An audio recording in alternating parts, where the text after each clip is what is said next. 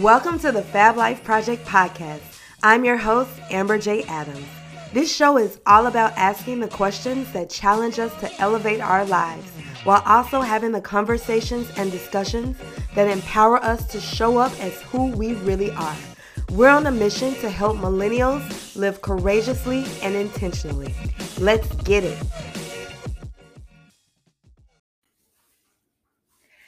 Hey, everybody. So it feels really good to be here back in front of a microphone. Um, and I hope to be back in front of the camera soon. But, you know, I'm not feeling cute today. This started out as the thought for a video. And then I was like, you know what, girl? We just need to go on and record a podcast. Um, so, here today with a couple of thoughts for you all. So, I got to spend the majority of May in the UK and I got back to the United States at the end of May on the day that Tina Turner died. So it was the day that, you know, the news was reporting that she had died. And, you know, we, I think we all kind of knew that Tina had been ill for a while. But it's always really hard when we lose a legend. And, you know, it just feels like we've lost quite a few of them in the past couple of years and i don't know maybe i'm just in that that old you know that almost 40 stage of life where you feel like there's no one new um, coming up behind them and so the loss just hits that much harder. But one of the things that i was noticing was after you know she had passed of course there's a million and one news stories happening about her life and so many of them focused on the episode or the we'll say the chapter of her life when she was still with Ike Turner. And of course, you know, this is a famous chapter of her life because she literally wrote a book about the abuse that she experienced. There was a movie that was done about it, which she has said that wasn't totally, of course, you know, Hollywood takes its liberty. So it wasn't exactly true to every single detail, but you got the gist of it. Like that part of her life was really hard. But there was this next chapter of her life that went on to be a glorious part of her story. And so I had already read one of her books before, and so I knew a little bit about this. And it really bothered me to see so many stories that really just focused on her through the lens of that abuse, especially because during her lifetime, she really fought very hard not to have that be the defining highlight of her story. And one of the things that I think, or I wish the media had done more of, and I saw a few articles about it. I think, you know, Fortune Magazine did an article, Daily Mail, NPR, where they talked about the fact that Tina Turner, on top of being a career legend in terms of her music, was a legend in terms of how she was able to reinvent her career.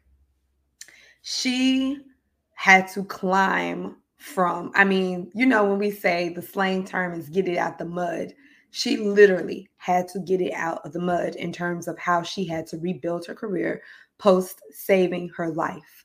Um, she wrote about and said that, you know, nobody was really messing with her like that, that she had to take, you know, jobs that were nothing like what she had been doing, singing and dancing on stage. I think at one point she might have even been on welfare. Like things were really hard as she was making that that I don't even want to say it was a comeback because a comeback almost feels like okay, you you had one thing going and then you return to that. She did a complete just rejuvenation of one spirit and soul, but also just a rebuilding of herself and a rebranding as well. And so that's a part of the story that, you know, I was like, more people need to focus on this because I feel like this is way more inspiring to people. And so I decided to think about some of the things um, today, especially as it comes to mindset shifts, that I know that some of you all, if you are in the midst of thinking about what your next chapter is going to look like, maybe I'm catching you when you are writing a new chapter for yourself, or you're just, you know, you want to write a new chapter for yourself. You want something new, but you're afraid because it can be such a complicated process to make changes. Um, there are three mindsets that I truly believe, you know, one that I think Tina had to cultivate, but also mindsets that I've had to cultivate as I've made changes throughout my career, throughout my life, and going from this city to the next, and just really shifting what I thought it would look like to the next thing. I'm kind of in the midst of that now. And so I want to share those with you all today um, and say, hey, one, I want to cheer you on and say it's possible for you. But I also want to give you some concrete things that you could think about, some takeaways that you could have as you are on your journey to rebuilding your story. So, mindset shift number one, and this is a big one, and it's so crucial to remember that beyond the challenges, there is still you, right? Everything that you've done, everything that you've been, the courage, the confidence, all the things that you've had to build up in different situations in your life are still applicable, even as you make this change. You are still you. That you that was able to accomplish certain things, the you that had to stand up and figure out how you were going to, you know, face the challenges that came in your way, you're still you.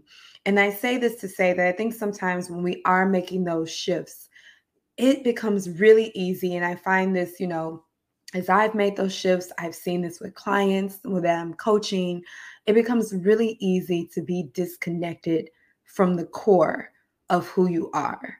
And that's one of the first things that has to be reunited is because the core of who you are is giving you the strength and the foundation to stand on, to move from as you move forward in your life, right? So mindset mindset shift number 1.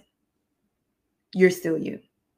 The second thing and this is like, oh my god, if you don't take away anything, this is key.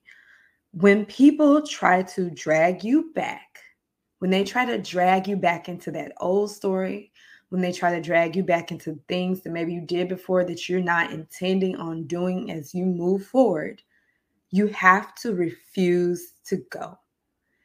And I'm going to be real with y'all. This even extends to yourself.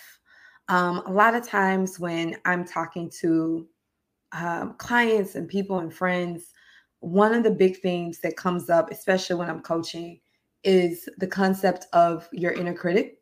So, that voice that is within you that whispers little things in your ear and tries to tell you who you are and what you're capable of, that sounds completely horrible and in conflict with the things that you want to do, kind of the fear voice, right? That's trying to protect you from going and moving forward because it's gotten very used to the place that you might happen to be right now.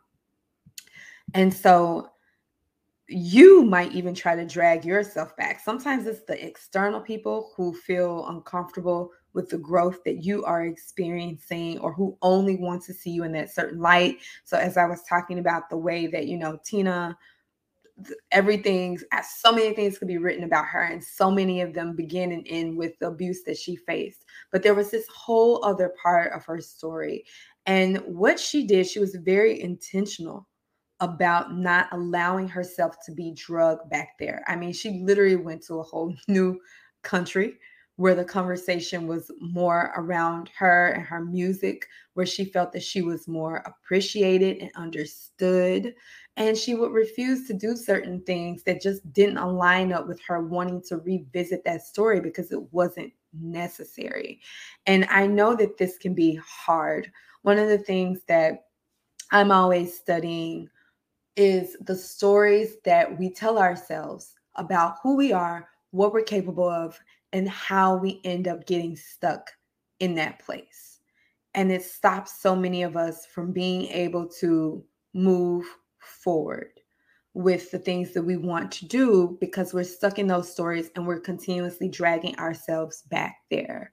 And so when we think about, you know, these mindset shifts that you have to cultivate and create as you move forward with whatever the next chapter of your story might be, that is a really big one. Don't allow anybody else to drag you back and don't allow yourself to drag you back, right? Can I get a little like if you're listening to this, some hands, some hands in the air, some yes, yes, this is true. You know, sometimes the whole podcast thing is fun, but you miss chatting with the people.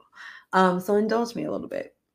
But that's a big one for real. Don't let anybody drag you back.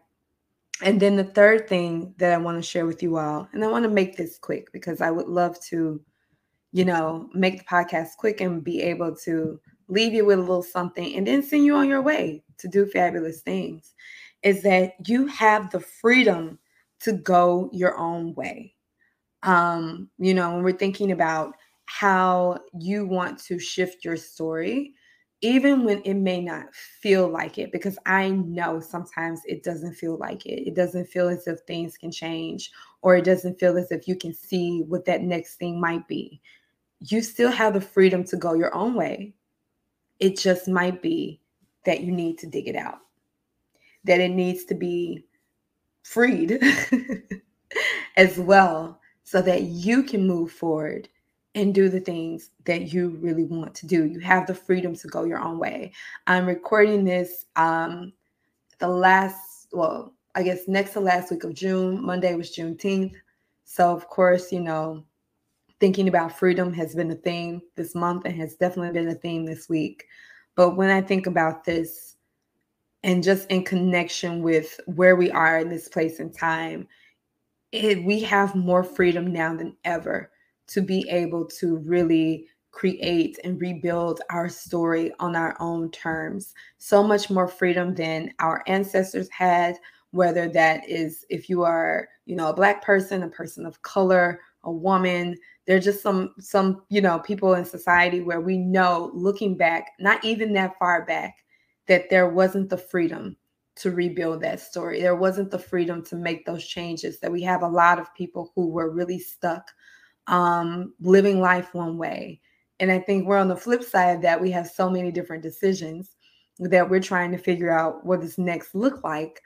But we have the freedom.